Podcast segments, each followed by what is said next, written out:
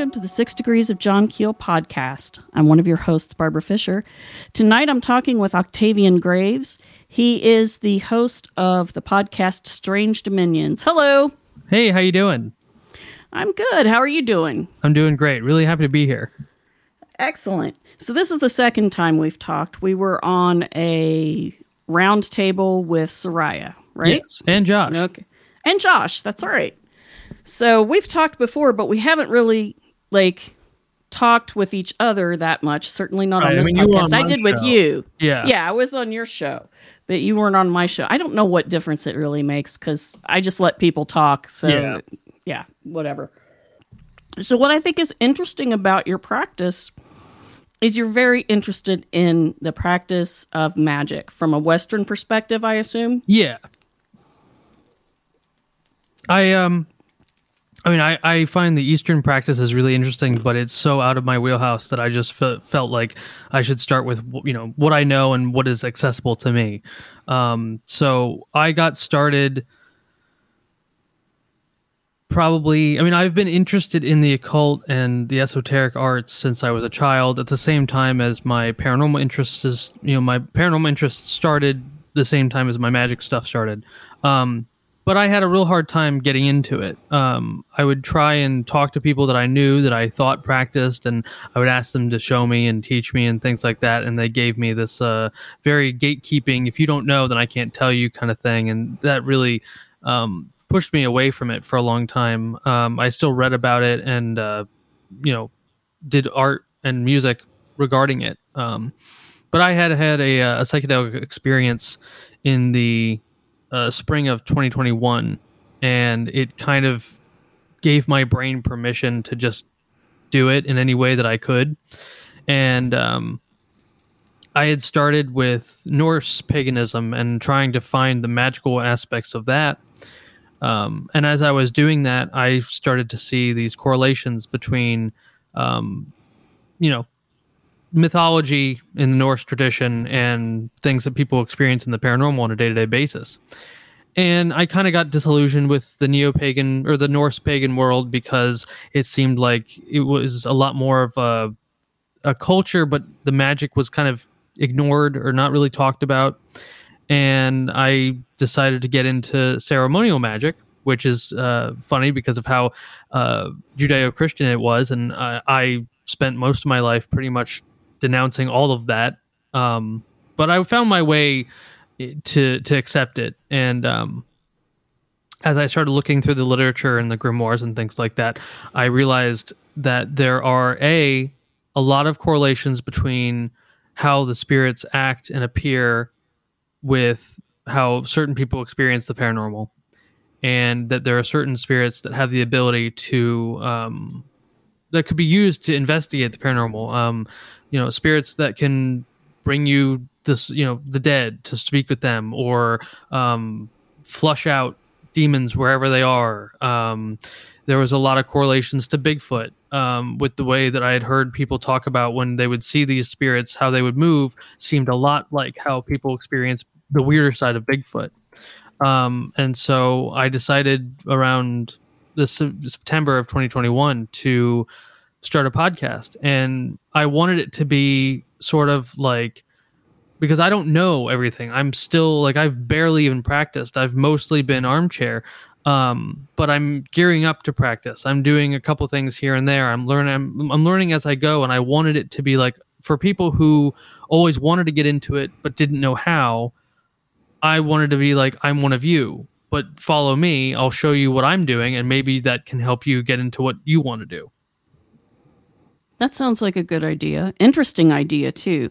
I didn't really intend to talk about magic on my podcast per per se, but then it happened. So uh, yeah, well, I saw, you know, I saw how Timothy Renner of Strange Familiars was doing folklore and the paranormal, and I saw how Seriah from Where Did the Road Go was doing, uh, like consciousness and perception with the paranormal, and I was trying to figure out what my in was, and I had started getting into magic and. Um, you know, Hellier, I really enjoyed that show, and they had alluded to the idea of using magical practices to investigate the paranormal, and that inspired me. Um, and so I just said, okay, well, this is going to be my thing. I'm going to be the bridge between the occult and the paranormal because a lot it's strange how they're as close as they are, the people who experience both don't really want to intermingle. People in the paranormal, paranormal are very hesitant about the occult and people in the occult kind of get bored with people in the paranormal. It's a very strange dichotomy. Yeah, the the the separation they act like it's oil and water. Like they Right. don't mix, but that's not true. Oh, they do. they do mix and they do have they you know, all through history those two have been like this until about the 19th century, I would Right. say.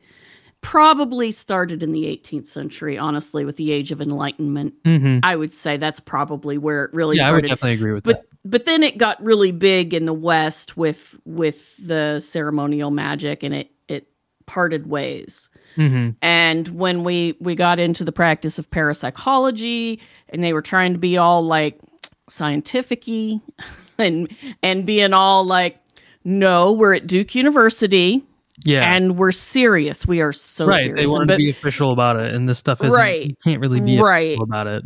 Yeah, and before that, there was the psychic research um, group in in England, the PSR, that was so.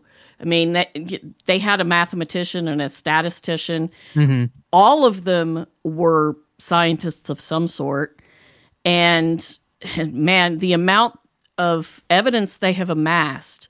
If it wasn't something like telepathy or uh, uh, any other of the psychic abilities, it would be written up in in every science journal. It would be accepted fact, you know, and that's from the 19th century on, Absolutely. So they, they're still going they- today.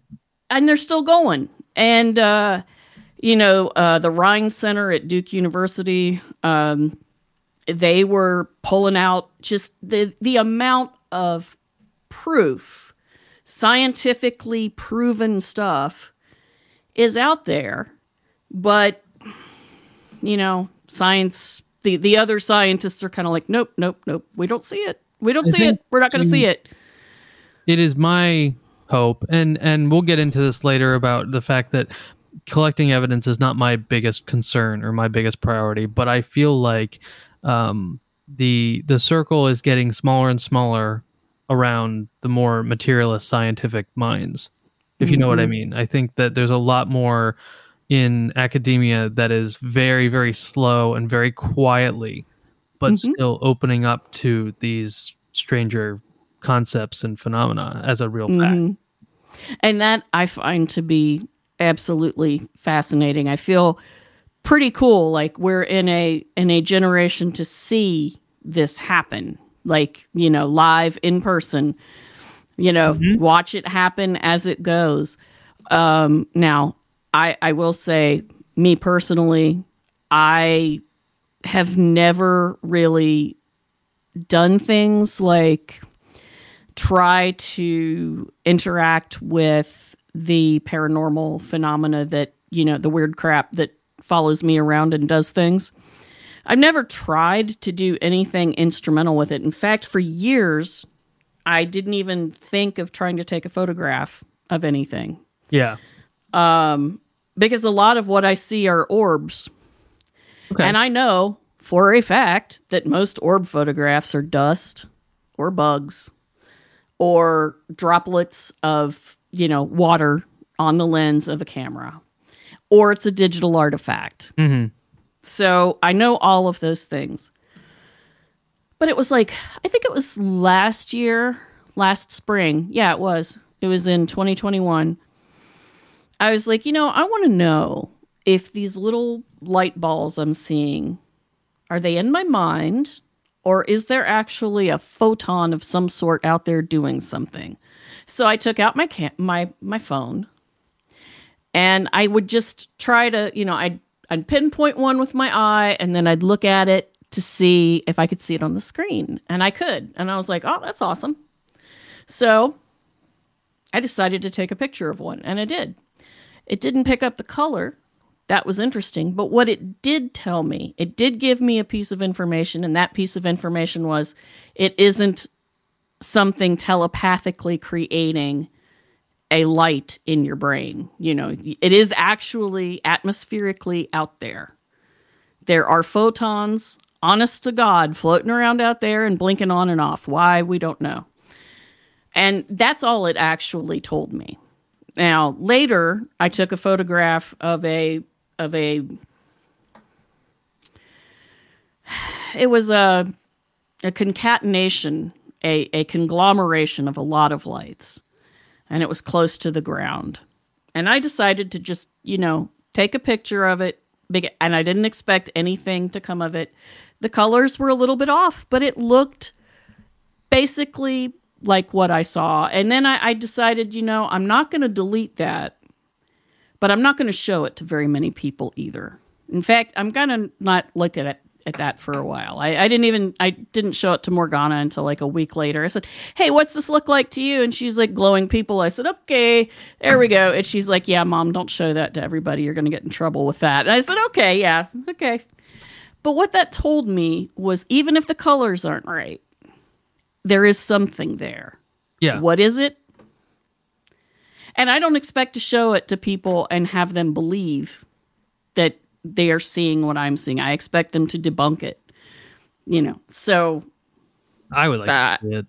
it well, I show it to people like on a one-to-one basis. Yeah, no, so they don't like you know because mm, if it's what i think it might be i don't want to piss somebody off i can just i gotta live here you know and they live in the woods behind my house so i don't want to make them mad Oh yeah, of course. um but yeah i in a way i'm kind of like you in that i've been practicing magic since i was uh, now i'm gonna tell how old i am uh for like 41 years so I've been doing stuff for 41 years on purpose.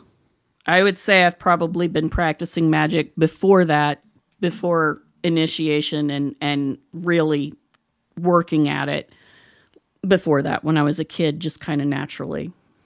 And uh I don't see a problem with combining the paranormal and uh, psychic research and you know all of that kind of stuff with magical practice or uh religious magical practice however Right. you want to look at it Yeah. and it, it to me they are congruent they work together and they make sense together. Yeah, I I definitely agree, and I think that we're seeing um, a, a I hesitate to say like a, a new era, but there's definitely a shift in the overall paranormal community because I mean I have two authors coming on my show uh, next month, and they've both written a witch's guide to ghosts or a witch's guide to the paranormal, and so right I remember Seriah had a guy on who actually had written a small book, and he had him on the show about using ceremonial to investigate ghosts. So this, I am not the first one to have this thought. I'm not the first one to to work on this theory, um, but I think that it's it's slowly becoming more accepted, and there and and with that comes the people who don't accept it are going to get really really loud about it oh they're not going to want this out at all. They don't want this to be a thing because they don't agree with it and they it makes them feel weird and it Mhm. ruins it for them. Yeah. Yeah. Yeah. And again, the the more scientifically minded people who think that their EMF readers and, and all things are scientific, um, and, and they are to some extent, um, I they're gonna get real mad. Mhm. they're Yeah, just absolutely. they're not gonna like that. Yeah. No. and uh yeah that's uh i you know it's just a thing Peop- there's enough room in the the paranormal community for lots of different ways and methods of doing things Yeah. So, there you definitely know, is. And know. um for me, I was always jealous of the people who have had experiences, paranormal experiences their entire lives from a baby until, you know, adulthood. Um I was never anything like that. Anytime I had an experience, it was because I had to go out and look for it. And even when I looked for it, I still didn't find it. Like it had to, I, it was very rare. I mean, I've had my share of experiences that I cannot explain that I believe to be paranormal, but they're, uh, you know, I can count them on two hands. Whereas most of the people who are doing shows and writing books, they'd have to have 20 hands and Yeah. to to uh, you know flesh out all of their experiences. Yeah. I was ever like that. And so I felt like, well, besides just going to these places and just kind of waiting for something to happen, is there a way that I can safely bring it on myself and and kind of be the director and not just the Right. audience? And I've been finding that there are a number of magical practices that are for just that. Right. Yeah, and and you know, even even the the sort of lighter versions of that kind of practice, like offerings and um that sort of thing works. Yeah, Um absolutely. And even though it seems like such a small thing, uh, you know, you'll notice that Tim will tell people, you know, if you're not going to keep up with it, don't start it, um, because you're going to irritate whatever it is, you know, that you're interacting with. And I, I would say that's absolutely the case. I, I have been smacked in the back of the head, essentially, you know, Mhm. by forgetting something that I promised to do. right. Um, so you know, it it is as Tim says, it is better if you don't if you're not going to keep up with it. Yeah, see, I already started, but the way that I've been doing it is I'm very specific about how not specific I am. So I do it on a weekly basis, and I I will say I will continue doing this on a weekly basis, but I never specify what day. That gives myself a little bit of room. Yeah. Well, if I don't, if I do it on Monday last week, and I can't do it on Monday next week, I didn't break something. I can Right. still do it on Tuesday and still fulfill my obligation. Yes. Yes. Yes. Um, and and it it helps if you either stick with the same thing that you're offering or you make it sort of loose as to what you're offering so that Mhm. you can offer different things and so you know if you just happen to have tobacco in your pocket and that's what you got that's what you give you know or you have an extra apple and that's what you give or depending upon what you're dealing with you have some no cream but you have butter or you have no butter but you have cream you can you can give that. And you're still fulfilling the the obligation without upsetting anybody. Yeah, and you can kind of make it your own ritual if you want. I mean, what I do is I have uh, a set of practices that I do when I do just basic, you know, land spirit offerings, and th- uh, three of the four things stay the same. That is charcoal, incense, a candle, and libations. The food. The, the you know that will change and i do that on Right. purpose because i i give out the food I say my my incantation and then I say like, "Listen, if you don't like this, now is your chance to tell me or come to me in a dream. Tell me what you do like. Let me know so that way I can give you what you really want. Otherwise, I'm just going to have to keep guessing, you Mhm. know." And uh yeah I haven't really received like a concrete. I mean, I've received a lot of weird dreams, but none that I can decipher into a message.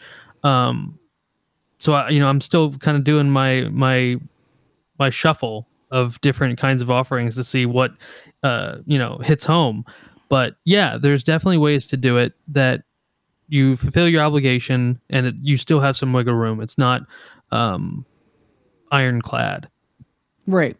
Yeah, and that that's it's almost like a little safety valve in there, you know, so that you neither upset or offend the spirits that you're dealing with, nor do you I don't know, force them to accept something, you know. So have you had communication in in any way with with, a what you've been doing? Um, yes and no. If if I were just to say this to anybody, it would be a flat out no. I have been doing offerings to my, you know, uh, I have a practice with Hekate, and I do uh, I follow the moon cycles for the, my offerings to her, and um, I've gotten some results with that. And so in that way I have had contact, I guess. Not direct. It's, you know, I do my thing, she does her thing, and then I get the result, but there's no interaction. Right. Um but I'm I've been very hungry for some kind of very direct spirit uh, communication. And so uh, I had a friend of mine who was seeing this medium who I'm actually going to have on my show very soon. And he says, Yeah, this guy is great. Like the things he was telling me, he there's no way he would have known any of this. And so I went and saw him. And uh, the, the it, it was a very interesting experience. The person that came through was either a friend of my family or, or a distant relative but they for some reason wouldn't give their name. And he was getting frustrated by that. And i uh, i explained to him like listen i'm not super pressed on a name because if you don't and the weird thing is this guy knows nothing about esoteric practices. He knows nothing about mythology. He's a, the weirdest thing about him is that he is a medium. Um, but he doesn't know about true names and the power of true names and why you don't give your true name uh, especially in the spirit world. So he was like i'm sorry i don't have a name for you. I'm like it's okay can this spirit tell me some ways that I can know that they're around or that they can make themselves known to me in their ability. And so he asked, and the spirit supposedly gave him a couple answers. And I've been keeping my eye out for those uh, manifestations, and they have definitely come, and I've noticed them more. Um, but as far as very, you know, I say something and then I get an answer right back, that hasn't happened yet. Still working on that. Um, but I do feel that I have been around spirits. I do feel that they have they know of my existence. I think we're just trying to figure out what language to use to understand each other at this point. That makes sense. You know, they they don't very often answer straight straight up directly right. anyway. Yeah. They they it's usually some uh some sort of sideways answer. It's it's very seldom extremely direct. Mm-hmm when it is, it is, and it it you know jumps out and smacks you in the back of the head, and you go, all right, okay. Um, but it's usually symbolic. It's usually a little bit sideways. You can have some really amazing information come out of mediums. I found, and um, people who do divination uh, by by spirits. Um, you can get some really. I mean, the most the most amazing reading I ever had was uh, a voodoo priestess. Um, she's in New Orleans at the Rampart Street Voodoo Temple. Mambo Miriam. She must be in her 70s by now. Um, Best but city she, in the country. I, I, I, desperately want to go back. Yeah, yeah, and uh, she she was at a the same pagan festival I was at in the 1990s, and I had recently ended up in a in a voodoo circle worshiping and working with uh, Yemaya, Oya, and Ogun, and it was really strange to me. But you know, as my husband said, "Where did you grow up?" I grew up in the black section of town. Oh well, yeah, okay. And he said, "Yeah, and your grandmother is." You know, mostly Cherokee, which means there's possibly some African American in there. And I said, Oh, yeah, that's true. Okay. So it does make a little more sense.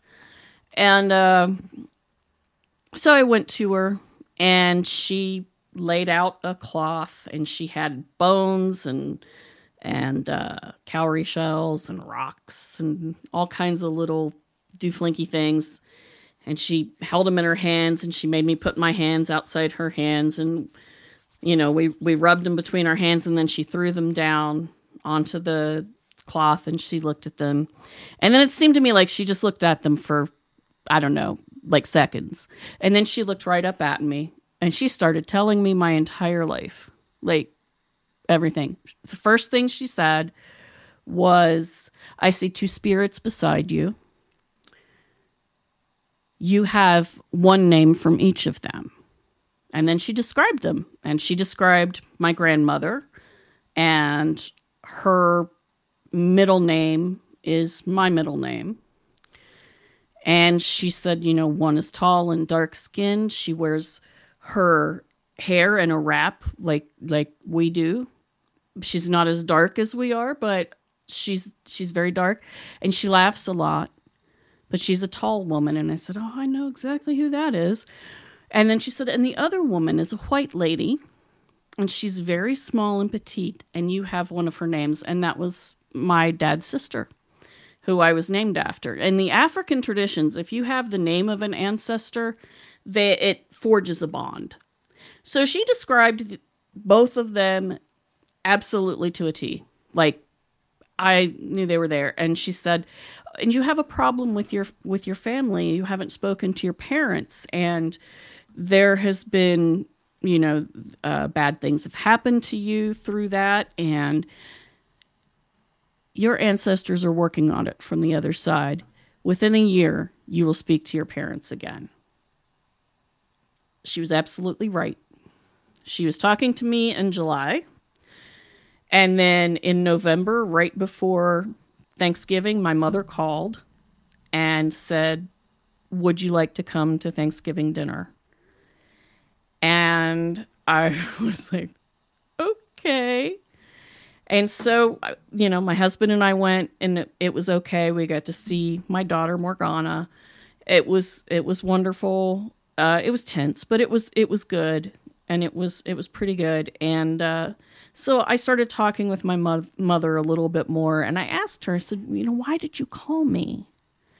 And she said, well, I looked in the mirror, and I didn't see my own face. I saw my mother's face and I thought, oh, you, Barb was always her favorite. What would she think of me? And I was like, oh my goodness. So that was my grandmother talking to my mother through the mirror. and I was like, Great. oh, wow. okay, mom. okay. And then my dad had a similar conversation with his older brother a couple of months later where he said something to the effect, "It's just not the same without um, Barbara here." And uh, my uncle looked right at him and said, "Well, whose fault is that?" He's like, "How do you think you know our sister would have thought of that? You wouldn't have done that to her, would you?" And so he's like, "No, I guess not." And so there was, you know, the two ancestors were doing their thing, and I was just like, completely amazed and kind of weirded out. It was it was really strange, but it, it you know it happened, and yeah, uh, yeah, it, it was just weird. Uh, I didn't so know you, that about the uh, the two names thing because I am named after two different uh, men in my family. Um, that's a very interesting concept about you know that forges a bond between you and that ancestor. Yes, and that's it's not just the African tradition where that is. Um, in in the African tradition, you're you're not supposed to name them after somebody alive necessarily, unless there's just this lineage of the same name that just kind of goes through a, and you know goes through a family, but that's a different thing. Um, in the Jewish tradition, you don't name someone for an ancestor directly but you name them with the first letter of the ancestor's name. So Well, my family messed up then because I'm very Jewish and I have two direct names. They are the exact members of my that, family. Again, but that's that's one of those things. I mean, if if you're um if you're more of a secular Jewish family, that tradition is is not necessarily going to be yeah. carried out. Um if you're you know again it and and i think it has to do with the with the various jewish communities but i learned that with my nieces uh my husband's nieces I, I was like oh you know because they said well we named her after you know our grandmother and i was like uh that's not your grandmother's name They said, no, no, no. It's just the first letter of the name. I, was, oh, okay, okay. That makes more sense then. Yeah. Uh, you know, my husband has a, a, weird Jewish name because he's not named after um, anybody Jewish. His his name he has two apostle names. Interesting. Uh, which were from friends of his father from college. So when I met him and he said, "Oh yeah, I'm Jewish," I'm like, "Wait, yeah, you're you're named kind of a little bit weird." Yeah. he laughed. I said, "Okay, so you're named after the rock upon which the church is founded." Yeah. and Yeah. one of the the four the four gospels. So he was like, "Yeah, I can tell you used to go to church." I was like, "Yeah, I did, a long time ago." So with spirits, um you know, when you're talking about ghosts, what do you think ghosts are? Well, so I make the, and I'm glad you said ghosts because I do make a distinction between ghosts as the souls of dead people and then spirits as everything else. You know what I mean? Um, so ghosts, I mean, I, I would say that they're um, human human souls that uh, live on and, and in some capacity, whether it be conscious or or um, residual, um, and that they do come about in our reality. But I think it's a lot less common than we're led to believe. And I'm not saying that what people experience as ghosts aren't always ghosts, um, but I think there's a lot of things that mimic that. And I and Mhm. and before I'll just say it, no, I don't mean demons. Um, I think that there's a lot, there, you know, as uh, Josh has talked about, you know, an ecology of souls, an ecology of spirits. There's an entire ecosystem of um, incorporeal beings outside of the angelic, demonic, and human Yeah. and I think that they are much more um, terrestrial or exist much more on the terrestrial plane or near it than people realize. Yeah. So I don't know if that answered your question. No, it did. I I I'm generally of the opinion that most ghosts aren't necessarily ghosts. Yeah. Um I know I the first one that I saw like saw saw looking back on it, I think I'm more there was a a time something or another, time slip, time portal uh two times were laying up against each other and Okay. we All could right, see through them yeah. because the the ghost could see me and I could see her. Um So she was alive in her timeline, and you were I think in she was. She acted like a living person. All I could see though was uh her outline like she was a a silhouette, but she wasn't made of shadows, she was made out of light. Okay. So she was sort of pale and shimmery. Um, but you know, there was the I could see the whole outline of her. I could see her hair, you know, with you know, it was like it looked like 1930s, 1940s hair. It was like the little bob with the little curls on the side. And I could see the dress, you know, and the shape of the skirt. I could see it move as she walked. I could see she was wearing shoes that had heels. Uh, she made absolutely no sound. Um, but where she was, she was in this ruined house in the middle of the woods in uh, Roane County, West Virginia. And she was an interesting lady. She was my um, boyfriend's father's friend. So all the kids in the neighborhood she hadn't married would go and you know help her take care of her lawn or whatever and play with her and she'd have them in and she'd make cookies for them and whatever and that was kind of her contact with you know the rest of the the world but she uh she lived on this road that had no other houses. And then after she died nobody did anything with the house. So the forest just kind of took it back. Right.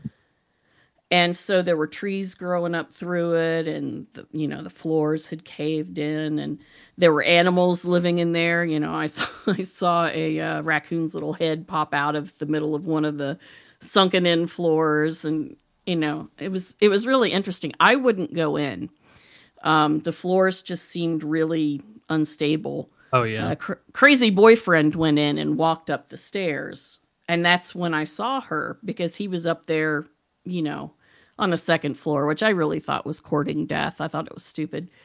Um and i was just looking in a window from outside. And she came down the stairs and i saw her and i was like am i seeing that?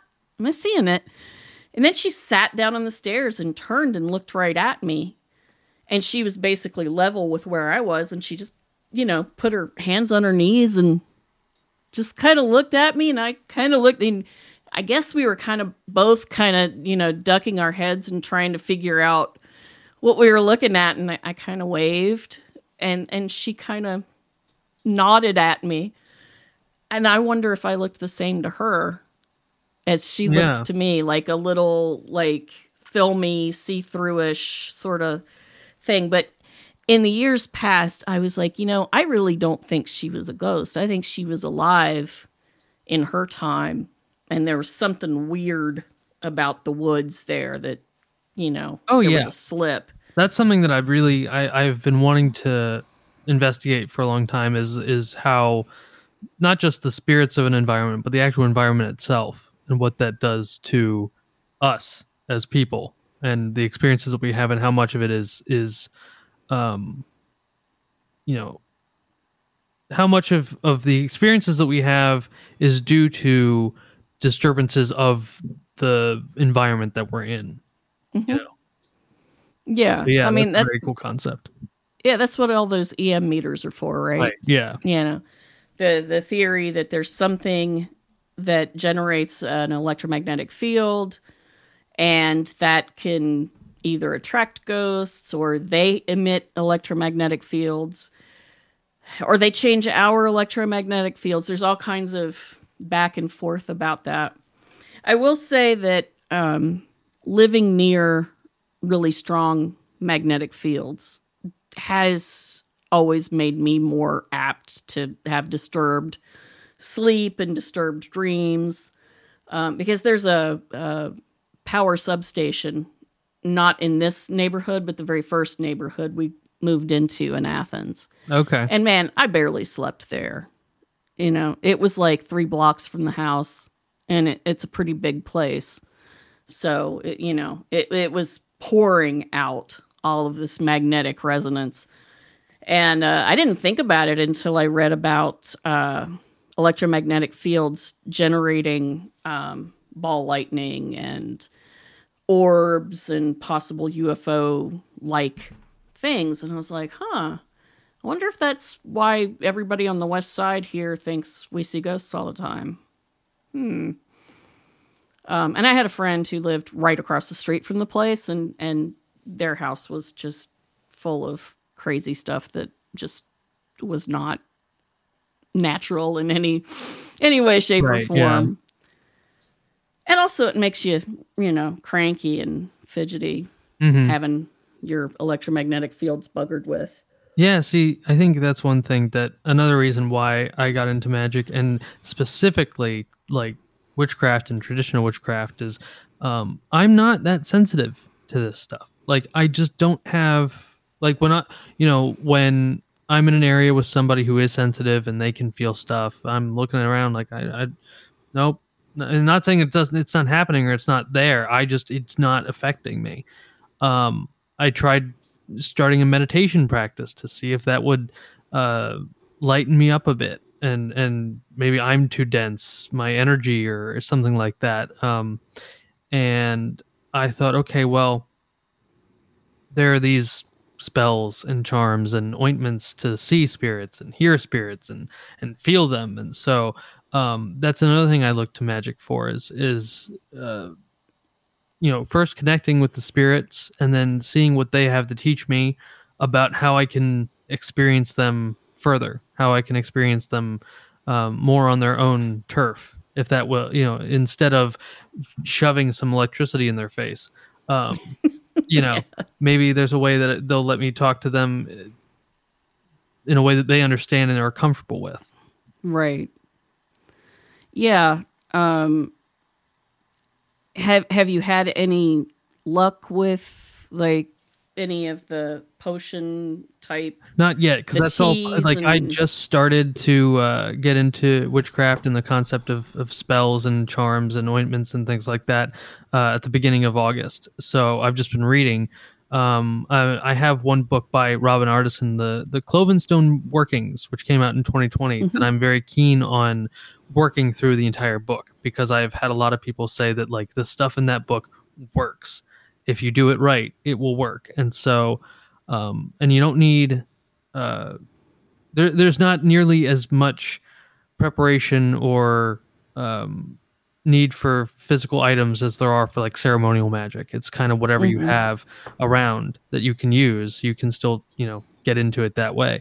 So uh, I'm going to be working through that book probably all of September and October, and I'm hoping that might. Uh, and no, it's, it's very interesting because it is mostly, from what I understand, dream based. Uh, the spirits that that you're communicating with will be coming to you in dreams, and then uh, my my thought is so if they're coming to you in dreams and you can understand that and, and communicate with them that way then maybe you can talk to them in dreams about how to experience them in waking life or something like that um, it's just an experiment that i'm very keen to try um, but yeah so it's all very new to me um, but it's one of the things that i'm gearing up for Yeah, I like Robin. I, I've always liked his his writings. yeah i like very his writing style a lot he's very sensible. He always has been. And that's the thing I will say about witchcraft. Even even the more stodgy types of, of witchcraft, the very traditionalist people who say you have to have this and you got to have that. And we have the cords and the robes and the things and the whatnot. Um, most witches that have been practicing for a while, half the time they don't even use their tools. They just do things. And uh, Robin, he was he's always been that way. He has always basically said you don't need all of the things. Those just help you concentrate your energy and make it go where you want it to go. Um and and that's I've always I've always liked that. Um and and also one of the things I'm like I I don't I don't do magic unless it's necessary.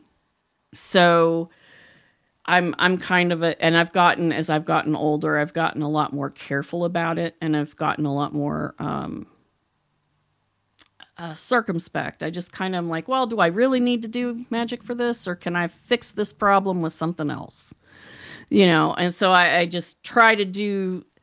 But even when I'm doing the the you know material world thing that's going to fix a problem, I still throw a little bit of magicy goodness into it, and just to tip it over the top and and make it work better. Um, but yeah, I really like his stuff, and uh, I, I really like the way he he writes. He's very clear, and yet poetic, which is, you know, usually you get poetic or clear, nothing in you know in the in between. But I like him. He's both. Yeah absolutely Um, have you tried? Have you ever tried programming your dreams? No, I have uh, looked into lucid dreaming, astral projection. I actually just bought some mugwort and wormwood that I'm gonna try and uh, use that to help with my dreams because I have crazy dreams, but I can never remember them clear enough uh, or remember to write them down. Um, so generally, I only get, I only have like snippets of really big or important dreams that stay with me for a long time, but they're not in any kind of context. Oh, that's got to be frustrating. Yeah, it is. Um, one of the things I learned fairly early on um, was kind of telling myself before I went to sleep over and over that I would have a dream and that I would remember it. I will have a dream and I will remember it. In I will have a dream and I'll remember it. See, in Even that as sense, you're maybe I have done that because I've tried doing like a like an intention setting thing where while I'm laying in bed at night ready to go to sleep, I just keep saying like I will speak to a spirit, I will speak to a spirit, I will speak to a spirit, and you know, um, but yeah, that that might be actually more useful is just to remember the dream and really put all your energy in just remembering whatever happens. Yeah. Now, don't be surprised if the first, you know, dream that you remember all the way is something dumb, hmm because that's, you know, usually how it works the first time. Um, but then if you keep keep at it and keep training your brain is basically what you're doing. You're training your subconscious mind. And it's an unruly beast. Subconscious minds are very unruly and they aren't terribly yeah, I mean mine's tricksterish, so I suspect everybody's is. But once you get it going, it's a lot easier after that and you you have to you have to always be positive with it. So if you ever set intentions, never set a negative intention, like I won't forget my dream. Because it won't necessarily hear the won't, it will hear the forget my dream. So you have to be very, very careful with how you word it. But that's true of any magic that that involves Yeah. an incantation or you just have to be really careful how you word it. Yeah, absolutely. The the specificities are very important. Yeah. Um, you know, the the specificity of tools is less important. The specificity of intention and words is extremely important. And that that goes along with spirits too. You just Mhm. have to yeah, you you if you ever ask a spirit for something, work out the the words first and write them down so you don't screw so you don't screw it up. Yeah, absolutely. And the you know, um, one of my missions is because I think that people who are doing magic, they're experiencing the paranormal as just a symptom of successful magic. So they don't need someone telling them to, like you know, how to use their magic to talk to the paranormal. They know that. Yeah. My, what I want to focus on is for the paranormal investigator, the Bigfoot researcher, and the UFO researcher, how they can incorporate some of these things into their practice. And I want people to understand you don't have to be a magician or a witch to use magic. Right. No, And- anybody can do it, Yeah. truthfully. You know, I mean, I went into the woods. It was the first time I ever did it, but I did the headless rite from the PGM. And I was expecting to get, I don't know, a knock in the woods or something like that. Just something from the local spirits that are there. And then the next month, I get nothing but Hekate synchronicities. And I start Mhm. a a practice with her.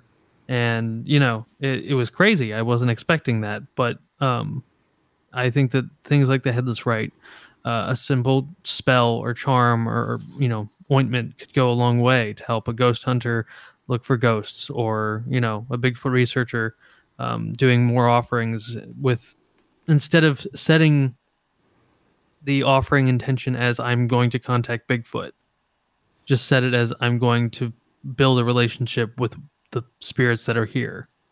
Yeah. You know, Yeah. and I believe that Bigfoot is a spirit of the woods, but Oh, you don't have to believe that to get a result from that. Mm-hmm. Yeah. I haven't worked out how. I mean, I know that there's a long history of the occult and UFO. I don't know enough about it or have experienced it in my own practice to to say, "Hey, UFO hunters, here's some magic for you." Um, but that is something I'm I'm interested in in looking into down the line. Well, you know, the whole Steven Greer, um, uh, you know, method of seeing UFOs or calling UFOs, all that is is setting an intention and calling a spirit. hmm That that's Yeah, absolutely. that's exactly what it is. Um, I, I was kind of like, hey, y'all, I wouldn't have charged you five thousand dollars for that. I'm just saying. I'm just, Yeah. I'm just saying. If you just asked me, I could have told you that. yes, I don't know whether or not to be embarrassed by this or not, but the entire reason I even started meditating was because I heard about his whole system, and I wasn't going to pay for his whole thing. Oh, good lord, no. but I was like, well, I could probably learn to meditate. So let's just see Yeah. what happened. And you know, I've heard a lot of mixed things about him, whether or not he's legit or or not. I don't really know what to make of him. Um, I definitely feel that him needing to make a movie for every single one of his opinions is a little shady. But um, you know, Yeah. I shouldn't get well, yeah, it is kind of funny. Um, but yeah, the whole idea of teaching people to meditate for five thousand dollars and you know, then they see lights in the sky, I'm kinda like Yeah, I could have just told you that. hmm That Yeah. that's not um anything, really. Um it, it would be gosh. Yeah, that, that's when I found out what he was up to, I was kind of like, oh, these poor people. Well, oh well. I can't do anything about it. Um, you know, but what a, what interests me though is when people have spontaneous experiences and the way that they see it is so different from the way that other people see it. Yeah, absolutely. Um, you know, my one of my big things is the weird little lights in the woods. hmm I tend to think that the weird little lights are in everything. They, you know, they're Well, they, absolutely are. Yeah, and I kind of wonder if they're not just the sort of native form of whatever the other is, and then all the other forms kind of arise out of that. My uh, That's my my theory. Yeah, no, my friend Luke, who is um, he's gonna be like a permanent co-host, but he's been my occasional co-host on a couple episodes. He's been doing like traditional grimoire magic for twelve years, and uh, he and I were talking to Timothy on my show, and it was during a patron a patron segment. And Timothy, obviously, he, I've known about Tim and the Lights for as long as I've known him, and listened to Strange Familiars.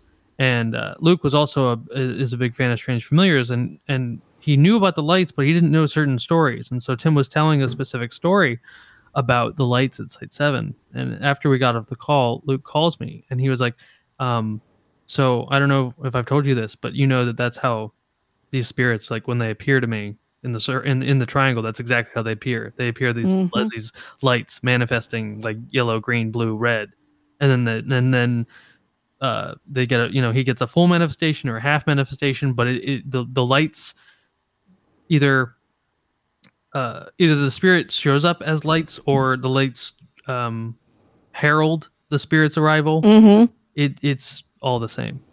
It's Yeah. you know it's in everything. Yeah, the the seeing of small globes of light it happens in peyote ceremonies in the Native American church. It happens in sweat lodge ceremonies. Um, they're usually attributed to ancestor spirits, but not always. Um, in Mexico, the native population there, uh, around the mounds and the uh, pyramids that are down in the Mexican jungle. They see the little lights there. Those are ancestor spirits. Um, you know, they've been seen in the Ural Mountains in Russia, and they were seen as small UFOs. They were part of a UFO thing. Um, they're seen around Native American mounds here, and they're seen as n- native spirits. Um, we them. we see them in the woods all the time in Athens, you know, and different people have decided that they they are different things. You see them in haunted houses. Yeah, They, you know, they're everywhere I've doing things. a couple times that I've never seen the lights, but I I have to retract that now because I'm remembering a specific story when I was twelve or thirteen. My parents sent me to. It was basically uh, a camp for the misunderstood art kids.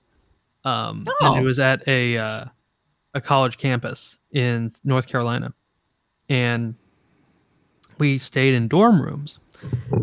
Sorry. Um, and one night I was laying in bed, looking out the window, and at the my dorm um, faced the parking lot going out into the main street, and there was a a light, um, you know, like a street light. Around the street light, there were these lights, these green and red, and you know, like Timothy describes as as lights around and behind the light, the the, the light pole. And I go and get the counselor. It's like 2 a.m. and I'm like, hey, I don't know like what that is, but I feel like I want to go investigate it. Can we go check it out? And he's like, oh, it's bugs. I'm like, well, come and look first before you say that. And we go outside, me and like a bunch of other kids and one counselor, and we go up to the light pole. There's no bugs, but there's no lights. And then we go back to my dorm. There are the lights again. And I never really couldn't make sense of that and it never it, it kind of came into my mind when i was young and then it kind of disappeared and as as i've been hearing these stories about lights that memory has come back a couple times i'm like huh that i can't say that's what it was but i mean i did see lights you know Yeah. Yeah. Did other kids see them when you yeah went back? yeah when Yeah. We, all, we all went to my dorm and checked it out Yeah. my counselor was like i don't know what that is we're all going to bed now Yeah. uh, Yeah. yeah. Um, I've had that that exact uh, response, and I've been seeing them for years. So, you know, sometimes it's like, oh yeah, I'm going to stand here and watch until daylight, and then other times it's like, you know what? I think it's, I think it's whatever it is. It's their business. I'm not. Uh, I'm not mixing in. I'm going to go to sleep now, and you know, exactly stop staring it's it's really interesting and even my husband has seen them a few times he doesn't remember very many of the times because he's generally not a person who sees things he knows stuff's around and he believes me he doesn't think i'm crazy and besides the lights that we were seeing were you know lots of people were seeing them at the same time. So you know but even he's seen them. And and and he's like yeah i don't know what we were seeing and interacting with. And i'm like no and, and none of us do. None of us do but i find it interesting that native american tradition has has mentioned it and they've you know they told settlers when they came oh those lights in the woods yeah don't follow those that's not a good not a good plan and uh so they're there you know whatever they are Yeah, absolutely. And they're in every phenomena, every subset of a phenomena. Um, they're just a universal part of it. Yeah it's a they're things. And i'm always curious you know are you know what is the composition of the soil? Is there a water source? Is there an underground water? Is there you know something different about the electromagnetic field in that area? Is there quartz in the bedrock? You know i sit there and go through all of the geological possibilities and write all that down you know so Right. kind of scientific sciency for a witch but you know Well, I'm, you know, I'm- I think that there's still a place. I mean, and I've danced around this on my show, but not too much. I'm pretty open about the fact that I, the chance in my mind of Bigfoot or even cryptids, and when I say cryptids, I'm talking like Bigfoot, Dogman, Mothman, things like that. There's such a small chance of it being a, a flesh and blood creature. Like, yes, there is a chance, but it's so Yeah. minute. Um, and I still, with that in mind, when I go to an area, I still check to see the water source. I chill, still check to see the the size of the area I'm in. You know, Mhm. I'm still, I still allow myself to let the materialism come in just just as a frame of reference yeah just to be able to Yeah. say like okay i did do some background into this with Yeah. before i went straight into the woo i did allow Yeah. some uh you know official thought Yeah. come into my mind when i was investigating it Yeah, I think that's a, a good way to to go about it. Um, you know, Bigfoot's the one of the few of the cryptids that I'm like, okay, that could be something flesh and blood. It would be cool if it was. I don't really think it's likely anymore, but you know, there is a part of me that still it would be so cool. Um, but I don't think so. Dogman, I'm pretty much nah, that's not yeah Unless Bigfoot is putting on like, you know, a weird like headdress thing to scare people, which would be kind of cool if that was a Mhm. thing. But, you know, maybe they're a wolf shaman Bigfoot guy. yeah yeah and you know I, me and i know timothy's talked about this and i've played around the idea of bigfoot being a flesh and blood creature but smart enough to have its own form of magic and that they just basically chose magic as to as the center of their society rather than technology Yeah. and Tim said the same thing. I think he came up with that, so I give full credit to him. But um, Yeah. I love that idea, and I think that when it comes to being a flesh and blood creature, I think that's actually a pretty high possibility. Yeah. Yeah. Yeah. If it was now Mothman, no way that's a flesh and blood anything. no, I'm sorry. No, I think, and I've talked about this with a actually um, Taylor Bell. Uh, who is usually on uh, Where the Road Go, and he does the Green Lion podcast. He had brought up to me the idea of Mothman being akin to the Banshee phenomena of it, you know, heralding doom. And so I definitely feel there's a parallel there. Yeah, yeah. Mothy, Mothy is not a, a giant bird. You know, when it when it takes off without flapping its wings, that's that's not how birds work. And I also think that the the synchronicity aspect of Yeah. the paranormal really, really discounts a lot of this stuff as being just natural phenomena. Um, not, Yeah. not, not, s- I shouldn't say natural phenomena, just flesh and blood phenomena. Because, Materialist. Yeah, yeah. Solid.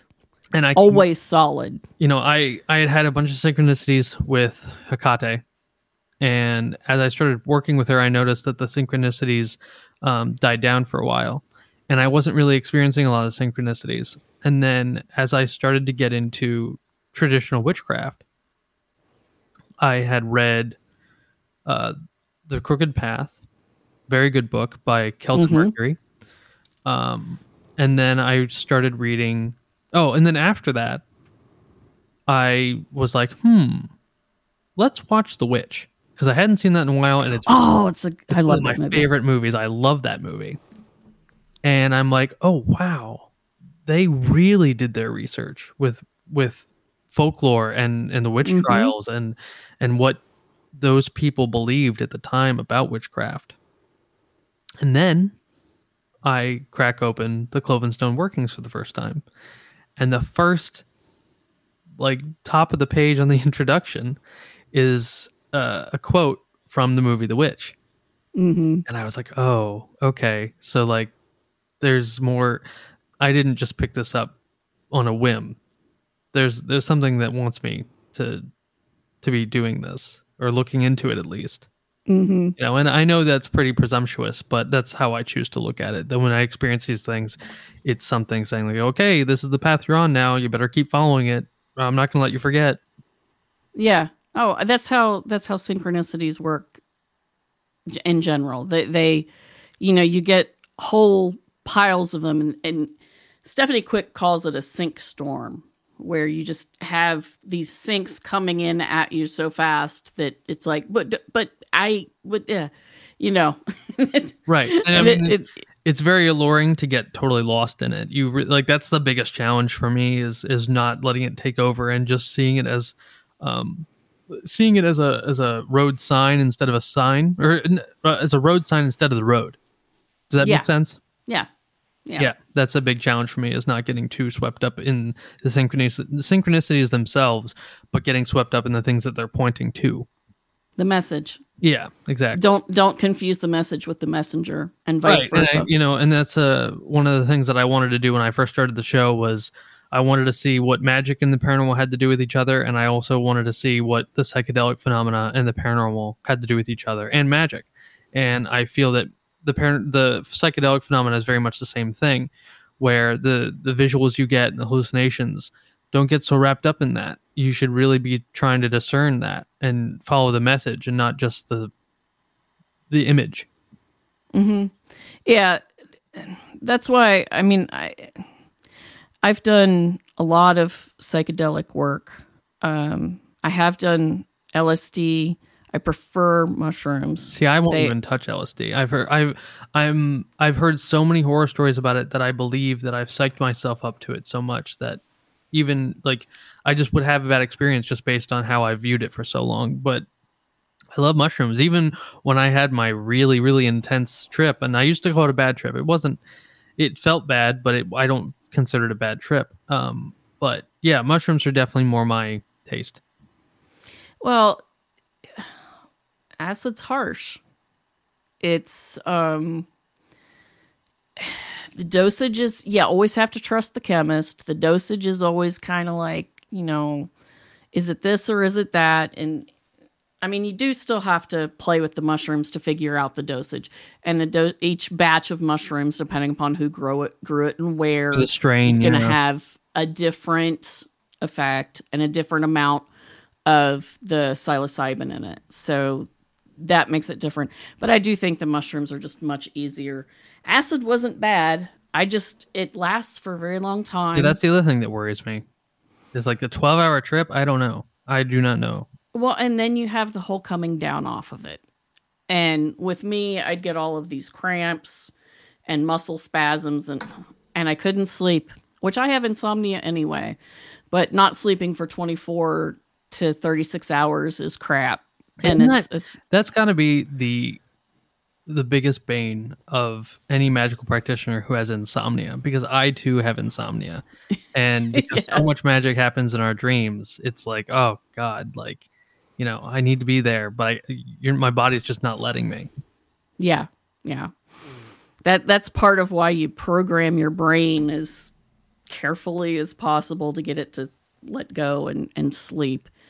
Um, not that I suggest you get COVID, but it did make me sleep, Yeah, I, I had it, and, and ever since I've I've I've been able to sleep a lot. yeah, yeah, I actually noticed that that I felt that my insomnia kind of lifted after I got over COVID. Actually, Yeah. Yeah, it does. Um but yeah, the I'm not a party person when it comes to oh no, and I psychedelics. I, I'm I go to work. It's it's work. So, you know, when my friends were all like, "Hey, let's drop acid. Yay, be so much fun." And I'm like, "Really? I don't know." Cuz I, had know what I'm going to do. I had to learn that the hard way because the first three or four times I did it was re- just a really good time, and we all just had fun. And then my really intense trip came, and I was like, "Oh, okay. So this is th- th- when they say this is medicine. This is exactly what they mean." Mhm. And I try and tell people who are new to it or have never done it before, like when you have when you start out, it's going to feel like just a casual hobby, don't get fooled by that. The quicker you realize it's not, the better, the more you'll receive from it. Yeah. Yeah.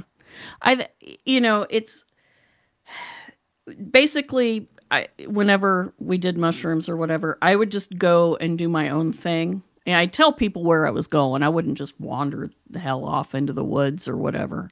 That's a bad plan. Yeah. Uh, but you know, they'd be playing around with you know trip toys and stuff, and I'd be you know out looking at the sky, talking to the universe. Universe is talking to me, having weird experiences, and you know, learning things and doing things. Um, doing magic, Mhm. which is very easy to do. Um, I know people will be like, "Well, that's because you're high." That isn't actually why, but you know, See, I'm, I'm Um, very wary about psy- like psychedelics and magic, but the one thing that I do very much want to experiment with is psychedelics and the paranormal in the sense that you know, and this is risky. I know it's risky, and I and I I heed caution whenever I can, but I gotta wonder. You know, you do mushrooms in a really high Bigfoot activity area. What's going to so happen? So curious. And I am it, so it makes curious. you wonder like okay so if you know how they say and i've had this experience how animals seem to know when you're on mushrooms Mm-hmm. and act differently and act more intuitive towards you when you're on psychedelics. Mm-hmm. if you saw bigfoot while you're on psy- psychedelics is it going to notice? Is it going to react differently? How is it going to react to you? Right. one of the things that um and and i know that we kind of talked about this on where did the road go? And i completely understand um your position. And the only reason i i even brought it up is because of how universal it is in so many traditional schools of magic that spirits for whatever reason are sensitive to smell. And that one of the reasons why ritual magicians will bathe and abstain from sex and not eat meat is because it's out of respect for the spirit. Because for some reason when and and the meat thing is really interesting because you'll see these uh texts that say you know you can't eat meat if you want to talk to a spirit. And then in the next page it'll say the spirit really likes meat offerings. And that really You know- puzzled me for a while and then i started to think about like okay so maybe it's not the meat itself but it's how when we digest it is it the the smell that comes through us that they don't like? Uh, like you know how meat smells on us like you know and maybe that's what they're offended by but then that got me questioning about like when people have bad bigfoot experiences or you know aggressive bigfoot experiences what did they eat that day you know wh- what could have possibly besides you being a human in their territory, was there something about your aura or your your physical condition that offended them in some way? And if you took some of the codes and conduct of conduct of ritual magicians and applied that to Bigfoot, how would they react? A lot of what I want to do is basically just experiment with taking a set of rules from one tradition and applying it to another and just seeing what the outcome is. That makes sense.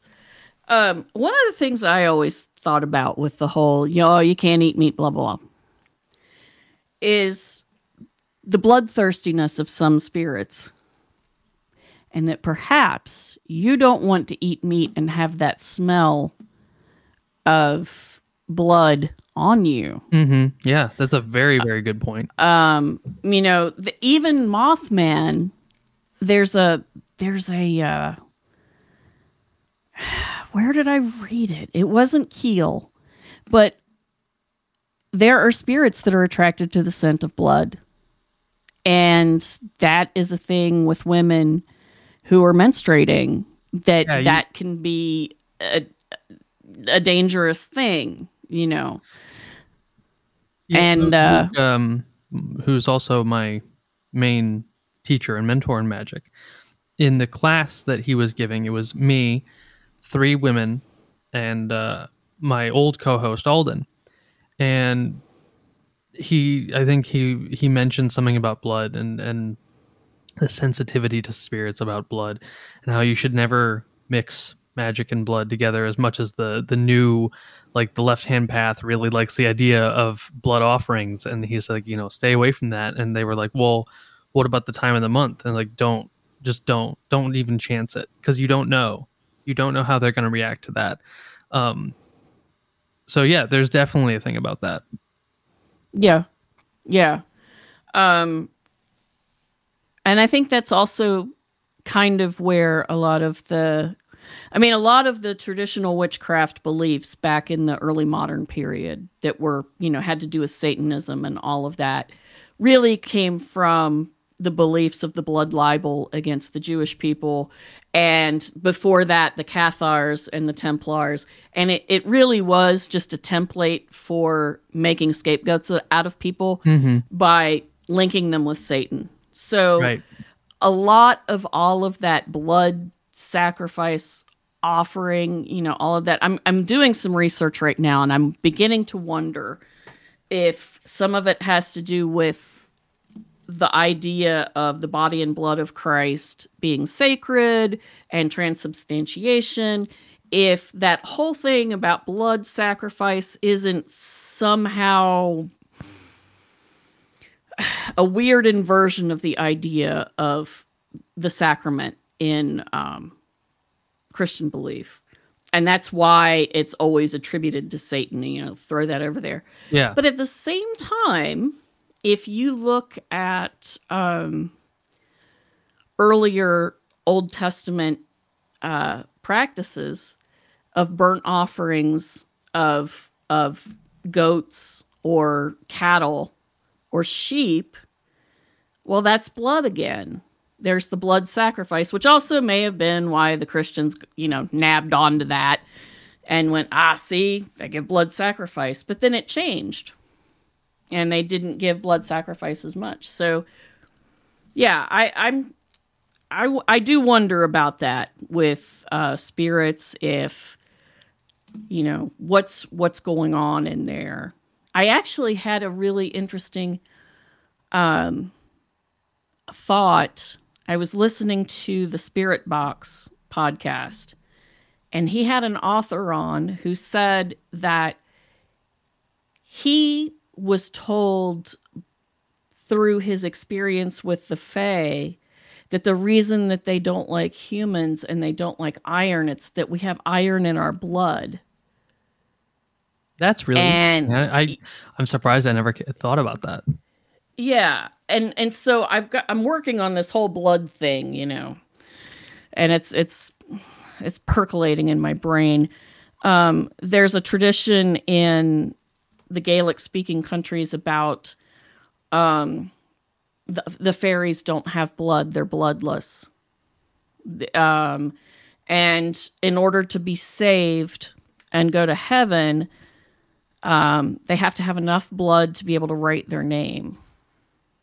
Interesting. I thought that was I thought that was fascinating. yeah, that is. So you know, I'm sitting like, is this why we kidnap children as fairies? Hmm?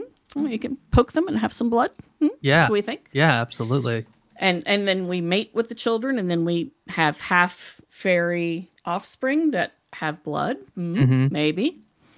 So yeah, the whole idea of blood and spirits is that is a fraught area, and it it's probably a good thing to to point out that yeah, you don't play with that.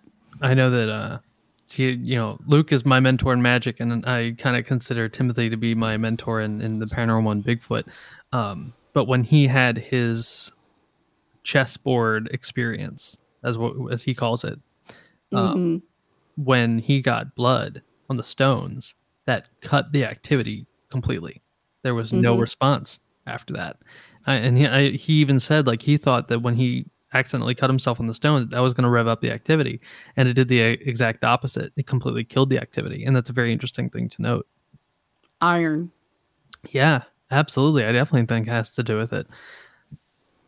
And I and, and that kind of brings up the fact that you know when you are doing ceremonial magic and you are making the the uh, not the talisman but the the seal of the spirit they're all they all have metals that correspond so you have Mhm. to use um copper for some spirits uh or another metal for another spirit but you can never use iron Yeah. because spirits don't like iron and that you talking about the iron in our blood that makes me think like okay well how are we able to work with them if we can't avoid that and then you know maybe that has something to do with the circle when you're doing when you're Mhm. working with specifically chthonic spirits and them being not able to get into the the circle maybe that somehow negates the iron in our blood and they can't sense it when we're in the circle i don't know that's a very interesting question though Yeah, yeah. Um, another thing. I- Well, my my ceremonial knife is made of obsidian and uh, an antler handle. There's no metal in it at all. Um, in in large part because lots of how I work and what I work with are spirits, and most of them, if not if they're not fey, they are fey adjacent.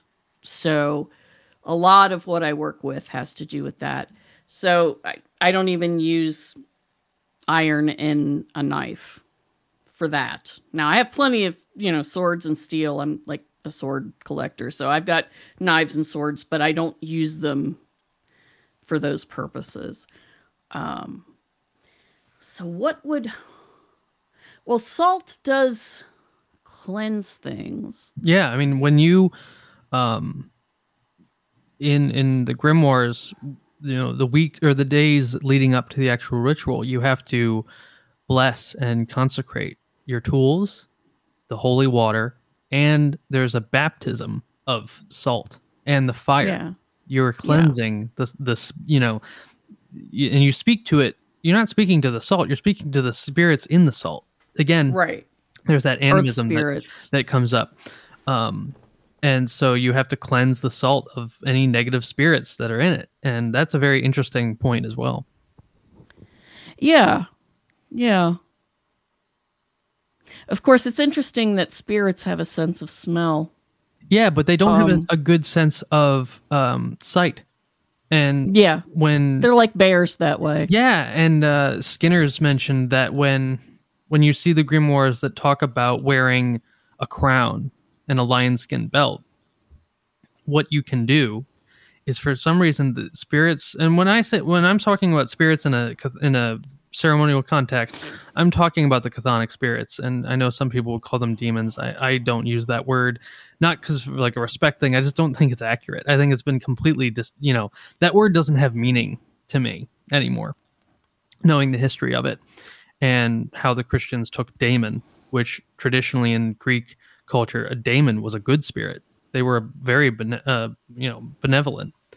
Um, but you can put on a crown and the in the in the uh, the lion skin belt, and you can say to the spirit, "I am King Solomon," and because of their eyesight and their inability to tell fact from fiction, they have no way of knowing whether or not you are King Solomon or not, and so they're not going to risk it. The, you know, they know who Solomon is. They know how powerful he was.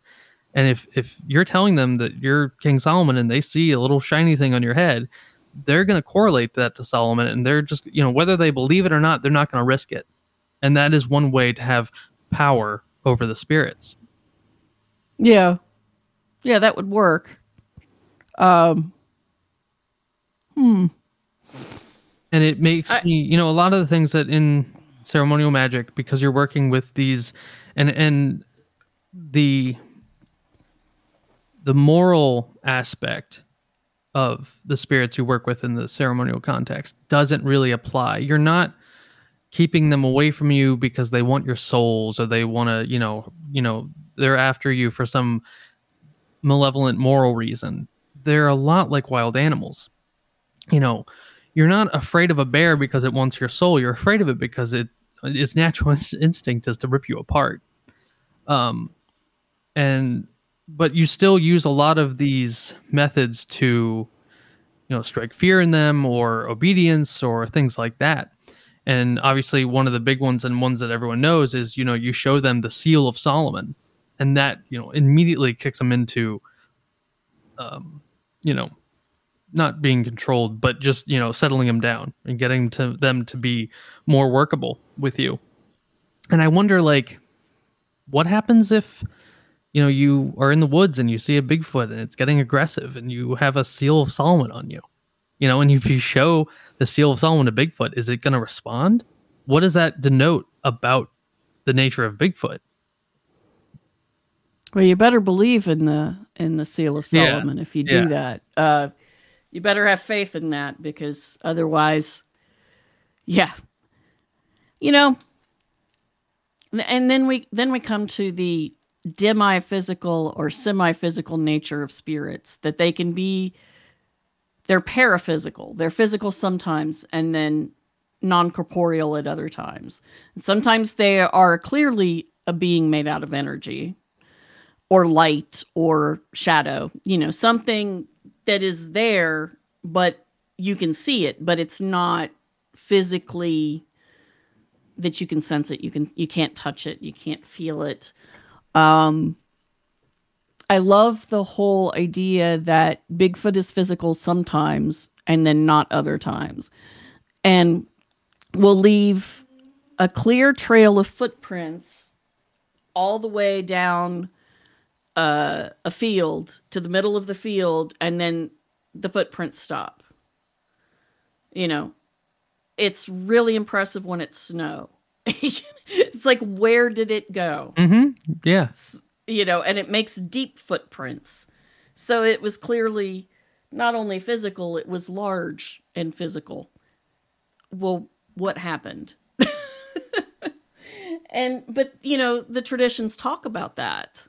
The the old traditions say that the fairies can be physical at times and then other times they are of finer stuff like light or air, and they're not uh, to be touched. And they can. They also say that fairies do not hold that um, the size. Like there are fairies fairies that can appear as you know full grown humans. Yes, or or larger or giants. Right. Yeah, absolutely. We can make the big small and the small big. Mm-hmm. Is is one of their famous quotes. Um, and, and most of the time, that that whole diminutive fairy thing was that's a that's a later component of the lore. They were mostly maybe small sized humans. Mm-hmm. Um, at you know at the smallest for the longest time, except for leprechauns. Leprechauns could be you know shorter. I'm curious in the work that you've done with witchcraft, have you found any kind of spells or ointments that allow people to physically perceive well maybe not sight but hearing or feeling or maybe even sight um, spirits or you know anything like that So when someone says to you, like, you know, if you went on a ghost hunt with somebody who's not magically inclined and says, like, you know, I really wish I could see them. Have you found any kind of things in your practice that allow for people to see them? Because the reason I ask that is that there's a ton of things in the grimoires. Uh, there's incenses you can use. There's things that you can put over your eyes um, that allow you to see spirits. And I'm just curious, in your work, have you found anything that allows that? What I have found is if you can't see them, you can sense them in another way. There are very few people who can't sense them at all. And usually what's going on with them is they they truly don't want to. Even if they say they want to, they're they're afraid. And so even if their senses allow it, their brain almost just sort of shuts it all down and says, "Nope, nope, nope. We're not going to we're not going to notice that." That's too much outside of of what we believe is real. And that's the other thing. You will get skeptics who will see things. Um, I've I've had a couple of very terrified skeptics, you know, seeing little weird lights in the woods right alongside me, going, "I've never seen anything like that before. Oh my God, what is that?" I'm like, "Well, you know, we don't know, but yeah, we're going to give it a uh, offering anyway because we don't know what it is." Um, and you know, they they they go into a state of shock. So sometimes I think people don't see things because it kind of protects them. But when they can't see, they can often hear.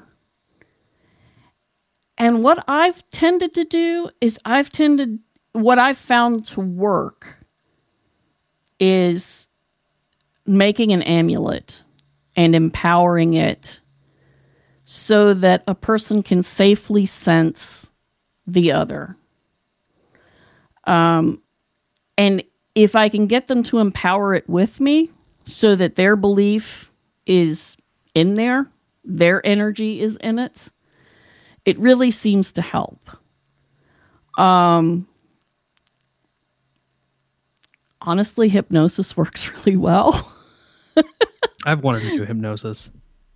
Uh, hypnosis works really, really well to get people to to at least start to see or sense things.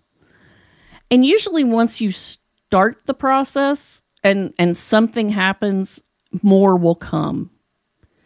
Um, but herbal teas, ointments, I've never really I don't trust all of the the old stuff because I don't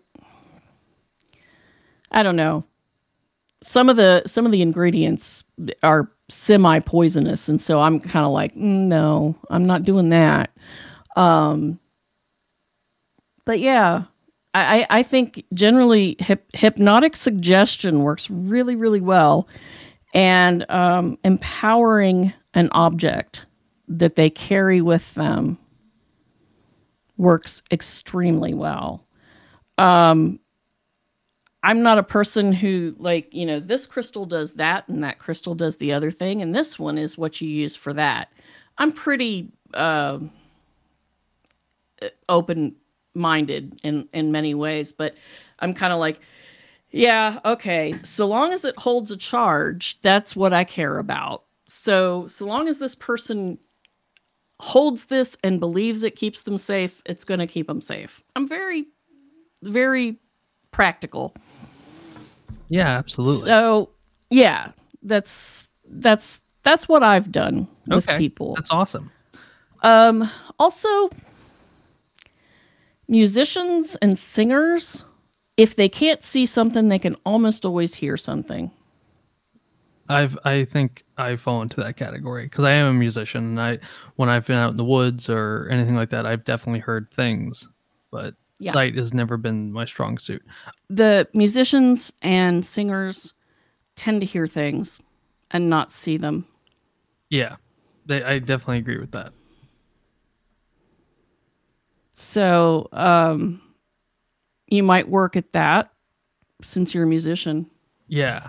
Um, the one thing that uh, one of the uh, books that I'm interviewing the author for, she recommends when you do your meditations to hit like do an audio recording on your phone or like on an audio device while you're meditating and see if like you can pick up anything that way. And I thought that was a really Right. cool idea. I never even thought of doing that. Yeah. You know, one of the, well, the only quote unquote Bigfoot experience I've ever had, um, my husband had his recording studio set up. He could have run right up and stuck a microphone out the window of our house and picked up the sound, but it was so overwhelmingly horrifying to us. he didn't even think of it until later. it was just the howls were so they you know they almost shook your sternum you know just just the deep basso profundo sound of them and and they were just so riveting that you know neither of us really thought to you know hey dude you've got your microphone go turn on Yeah. Yeah. It never, you know, you never think were- of doing that unless you're already doing it and it starts. Yeah, yeah, and it, it you know, it, he, you know, he's he's regretted it ever since. But I, I was like, dude, that was just nobody expects that. Nobody. That was just horrifying. Yeah. Um, the audio that I've, well, I haven't recorded. I mean, I haven't recorded it. Timothy recorded it that day at Gazoo's. That was just so.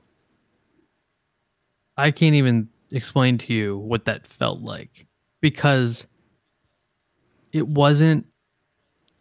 When people hear knocks in the woods, they hear them, but they, and you can kind of interact with them, but I, I've never heard of anyone experiencing what we experienced that day, where it followed us, it responded exactly to Timothy's knocks when he asked for it to do a certain kind of knock, it did it. It was just really surreal. That whole day was very surreal. Yeah, and you know, Gazoo's Woods, you can see through.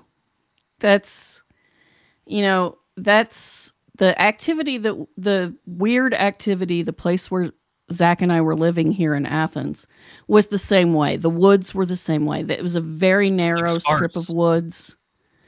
And it, it it wasn't even an entire acre of woods, right? Most of the acreage we had around that house was field. So it was this small amount of woods, but people would go walking in it and get lost.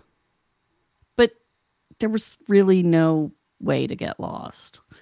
You know, um, you would have weird fogs come up in those woods that made them look bigger. I that place was just really strange. Um, and yeah, so when he talks about Gazoo's Woods, I'm like, oh, I understand about stuff. You know, you should be able to see it, but you can't because whatever it is is invisible. it has And there are houses, nothing to do with anything else but that. And there are houses all over that property. And it would, I desperately want to go knocking on some of those doors and ask, but I know I'll never get anything. I know almost certainly that they're not going to talk about it. No, if if they've experienced something, unless they know you, they probably won't talk about it. It's just that's just no, that's not going to happen. Have you heard? Um, I- I've only heard this a couple times. Have you heard that Bigfoot tend to be more vocal in the west and central part of the country, but on the east coast, the researchers here don't get as much of the vocalizations. Huh. You know, I can see that, but you know, there's plenty of people recording weird howls in um, Ohio and West Virginia absolutely. and Pennsylvania. So I I mean that might be true, but statistically unless I had my friend Chris, you know, running the statistics on that, I I don't know if I'd believe it because I've heard too many weird recordings out of, you know, Ohio, Pennsylvania, and West Virginia, that sort of tri state region, um, to be sure about that. Yeah. Uh, now the one thing that I really want to experiment with, and I don't quite know. I mean, I do kind of know how. Um, and in your own experiences with spirits, you know, with the grimoires, they say that the the spirits in there they can only really be contacted at certain hours on certain days, and it corresponds to the planetary hours and days. Um, and I'm curious that has that ever has there been any kind of time sensitivity with the spirits that you interact with where there are some that only come out at certain times and others that come out at certain times? Or has it just has that never has that not really applied? I know that you're the one doing the interview but i'm just curious i know you've had more experiences no, than i have so. No I, I don't mind you asking. Um what we noticed in when we both houses that we lived close to the woods in the woods um right now we have woods that surround us, but you can't really go into them because it's you know the, it's these sheer drop off ravines, lots of rocks, and you know Chad says, "I want to go out into your woods." I'm like, "Well, okay, you you do that." Um, and I'll hang out with 911 ready to dial after you fall and break your leg. because yeah. Um anyway, uh we noticed that the phase of the moon mattered. If it was closer to the full moon, activity would ramp up and it would generally be more positive. Like it would be less nerve wracking. But when it was the waning moon to the dark of moon, then it was chancy then was when we, you know, had things, the, the big shadowy things in the trees and trees moving when there wasn't um, wind. There was no breeze to move them. That was, and and we were just kind of like, mm, yeah, we're not going out now. That's that's a bad choice. Uh, that's that's been the time factor that we noticed. So that's, yeah, and that's been three or four houses we've lived close to or in the woods. That's that's interesting. When I first got into uh, actually investigating Bigfoot, that was probably the summer of 2019. Um, I had the idea of going looking for Bigfoot on a full moon, and I remember yeah, I messaged Bobo from Finding Bigfoot, and I asked him, you know, what do you think of this? Have you had any experience with Bigfoot on, you know, different phases of the moon? And he said, full moon, you're not going to get anything. the The brighter it is at night, the less they're going to come out. And he was doing it from a purely materialist mindset that just the the brightness of the moon dictates when they will, will come out and when they you know when you'll get activity and when you won't. But I, I wonder if there's anything esoteric about that. If maybe for some reason the full moon has something to do with them on that level or if they prefer the the waning moon or the new moon or you know things like that. Yeah.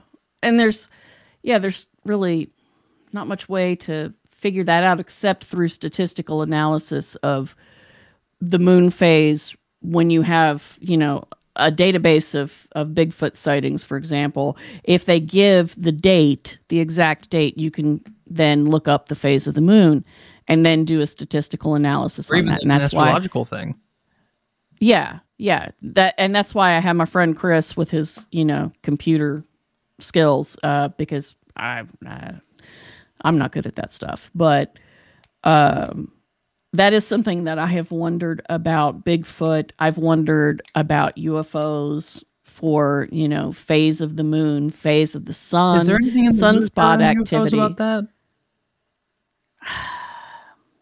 Not that I've caught, but you know, some of the more spectacular UFO sightings I've had have been on full moon nights. So who knows? I don't I don't know. And I haven't had that many, but yeah. It most of mine are lights in the sky anyway. Yeah. I haven't had anything. Like when it comes to stuff in the sky, I have had zilch. Yeah, Zach says he can't even see that far up. So, you know, I, I can't even take him for, you know, meteor showers because his eyesight is is so wonky. And uh he's he's like, oh, if I if I can't see a meteor, I'm not gonna see a freaking UFO. Right. So, you know. Um when you so you've never seen a, a UFO No. kind of thing. Not even n- not anything No. even adjacent. Except for maybe like satellites. Yeah, well, those are pretty easy Yeah. to tell. They go in a straight line. Um, yeah, it's, it's funny. Uh, so how have you, like, have you gone sort of ghost hunting with your with your spirit, uh, sort of mindset? So this is the problem. magical mindset And this is the thing that I have been uh, lamenting since I started the show is I cannot get anybody except for Timothy to go out with me. So oh, and I, and I know better to go by myself because yeah, even though I know choice. I would probably get a result or some kind of activity. I just don't. I just don't tran chance it because, uh, and then you have the fallibility. You know, if it's just me, I have no one to check me, yeah, and so I really want to find someone that you know is into this in the same way that I am, or at least willing to go out on a regular basis, and has the time to do so. So that way, I can actually start putting some of these experiments into practice and not just theorizing. Right. because that's the problem is like i would love to do on-site shows where i do some magic in the woods and see what we get. I just haven't had anybody to go out with to to do it. Yeah, i've con- i've thought about maybe contacting some of the local ghost hunting groups in maryland but the problem is um, they're hard to find because all their websites are outdated they're probably not even around anymore or the ones that have oh, like facebook groups sucks. they they go out with themselves. They don't really bring other people in because they have co- protocols and they have you know things that they do uh, that they just don't want any interference with. And so I respect that. I don't I don't try and you know barge my way in there, but it is frustrating because I know that there are groups that go out, and I would like to go out with them. It's just would they be willing to let me experiment in the way that I want to, or would that challenge them too much? Yeah. Huh. If you know any Maryland or, you know, yeah, Maryland or Virginia or anything like that, ghost hunters or groups that would be willing to uh, let me come out and try some spooky, you know, some weird magical magical stuff with them, I'd be all for it. Okay. Well, I'll check around and see see what I can, you know, rustle up for you. Because I do know quite a few people now Yeah. that you know. Oh, I didn't know you did that. Oh, I didn't know you did that. um. So, have you? Okay. So, do you do any divination? I have just within the last month begun my journey into tarot. I at- attempted to understand the runes, but I have not figured that out yet because uh, ru- runes are they're they're kind of uh they're not easy. Yeah, they're they're not transparent. Right. they're yeah they're not uh that's a that's a case of of first you have to memorize and then you have to listen. It- the the magic of the norse paths are it's not easy it's it's really not And I completely Um, understand why the neo pagans kind of avoid it because it is difficult. Yeah. Yeah. Seidr Seidr is the one that I did practice and I I wasn't all that great at it, so I didn't really keep up with And that's kind of like a closed practice. I mean, especially in their culture, you know, men weren't, weren't Yeah. really allowed to do that. That was only a woman practice. And I, I, I mean, I don't know if it, if that is upheld today in the circles that do practice it. But I mean, if it is, I'm not going to try and barge my way in there as a, you know, uh, some white dude. But um, yeah. So yeah, a lot of these things, I, I I've basically spent the the whole year of 2022 with a list of experiments that I want to try, and I'm really hoping that 2023 I am able to implement some of these things and I can actually start reporting back to my listeners saying like, hey, you know, these things I've been talking about for a year, this is what it's like when I actually try them out. That would be cool. Yeah. That would definitely be cool. So, how which tarot deck are you using? Rider Waite, just starting out with that. Okay. That's that's the one you should start out with. It's the easiest one. Yeah. Well, I do know someone in- understanding that pretty much all the tarot decks they mean the same things. They just change out the archetypes and the imagery, or are there actually different meanings to each deck? Well, that depends on how you read. If you read and use the traditional meanings exclusively, then most of the decks, if they're based on the the Rider Waite Smith deck, are going to read for this the same way for you. But if you read intuitively by letting the symbolism essentially speak to you, then they're going to read differently because the different artistic uh, styles are going to interact with your subconscious mind and your conscious mind differently. Because, you know, if there's a deck and you don't like the art, you're not going to get good readings from it because your mind, your conscious mind is going to be going, Ew, I don't like it. It's ugly. You know, why are the colors so muddy? Oh my God. You know, and so you're not going to like it. And, but if it's something that you really are called to the symbols, even if you don't understand them yet, that's going to work way, way better with you. Um, I always taught people to do it intuitively. Yeah. That's just how I teach. Um, and it it's you know I've been able to teach if you're a poet or a musician or an artist, I've never had problems teaching people how to use tarot. Yeah.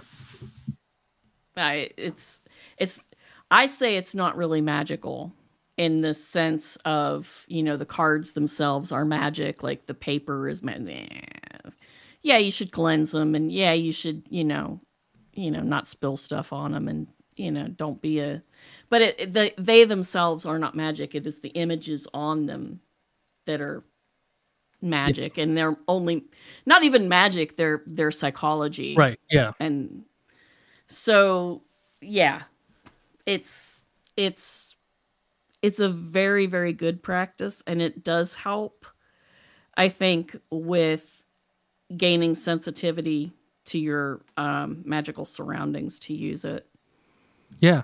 Absolutely. Um, I think using a tarot deck while on a Bigfoot uh, investigation or a ghost hunt could yield some pretty interesting results. yeah that's one of the things i've been thinking of doing is um you know taking a deck around with me and you know plopping myself down in different areas and seeing what i can pull out of the essentially the um, atmosphere the environment and see if i can get anything Yeah. I think that's a really good idea. It's something I definitely would like to experiment with as well. and you can always use the cards to um, enhance your meditation as well Yeah. Yeah. that does help and it might help with your dream work as well Oh, that's a good idea. Yeah. I'm definitely into Yes. you know dreams. I know that like a lot of people they get very weirded, you know, not weirded out, but they worry about focusing too much on dreams in the paranormal because you have a lot of people saying, "Well, it's just dreams," you know. Um, but I definitely feel that you know, coming from a magical background as well as a paranormal one, I think that there's a lot that can be said for dreams as a communication tool. oh yeah even if all you're communicating with is your subconscious mind that's still valuable um but i also am very much of the belief that you you are also communicating with the environment around you you're communicating with the spirit realm around you it's such a cute kitty. This is Pancake. We just got her. oh oh she is really Yeah, cute I know. I don't know what she is. She's a she's a little street kitty. Uh, we think she's probably she she almost looks l- like a lynx. Yeah. She's like, the yeah, pointy she's ear. really Yeah, pretty. she's very cute. so yeah even if you're just talking essentially even if it's your subconscious mind and conscious mind having a discussion that's still valuable you got to know your inside and outside to practice magic well and safely because sometimes if you are raising energy and focusing it on a specific purpose if your subconscious mind is not on board you know, and your conscious mind thinks it's doing something, half your brain is going to be off over here going, no, we're not going to do that. We're going to do this. So, knowing yourself, that's why, you know, the the Oracle of Delphi over its arch said know thyself. That's the that's probably the best thing a magical practitioner can do is to know themselves very well. Yeah, I absolutely agree with that.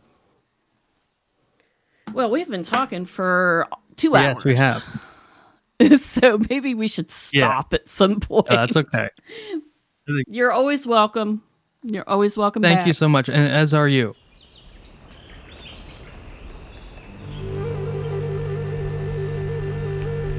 Hekate, mistress of the moon, I do invoke thee.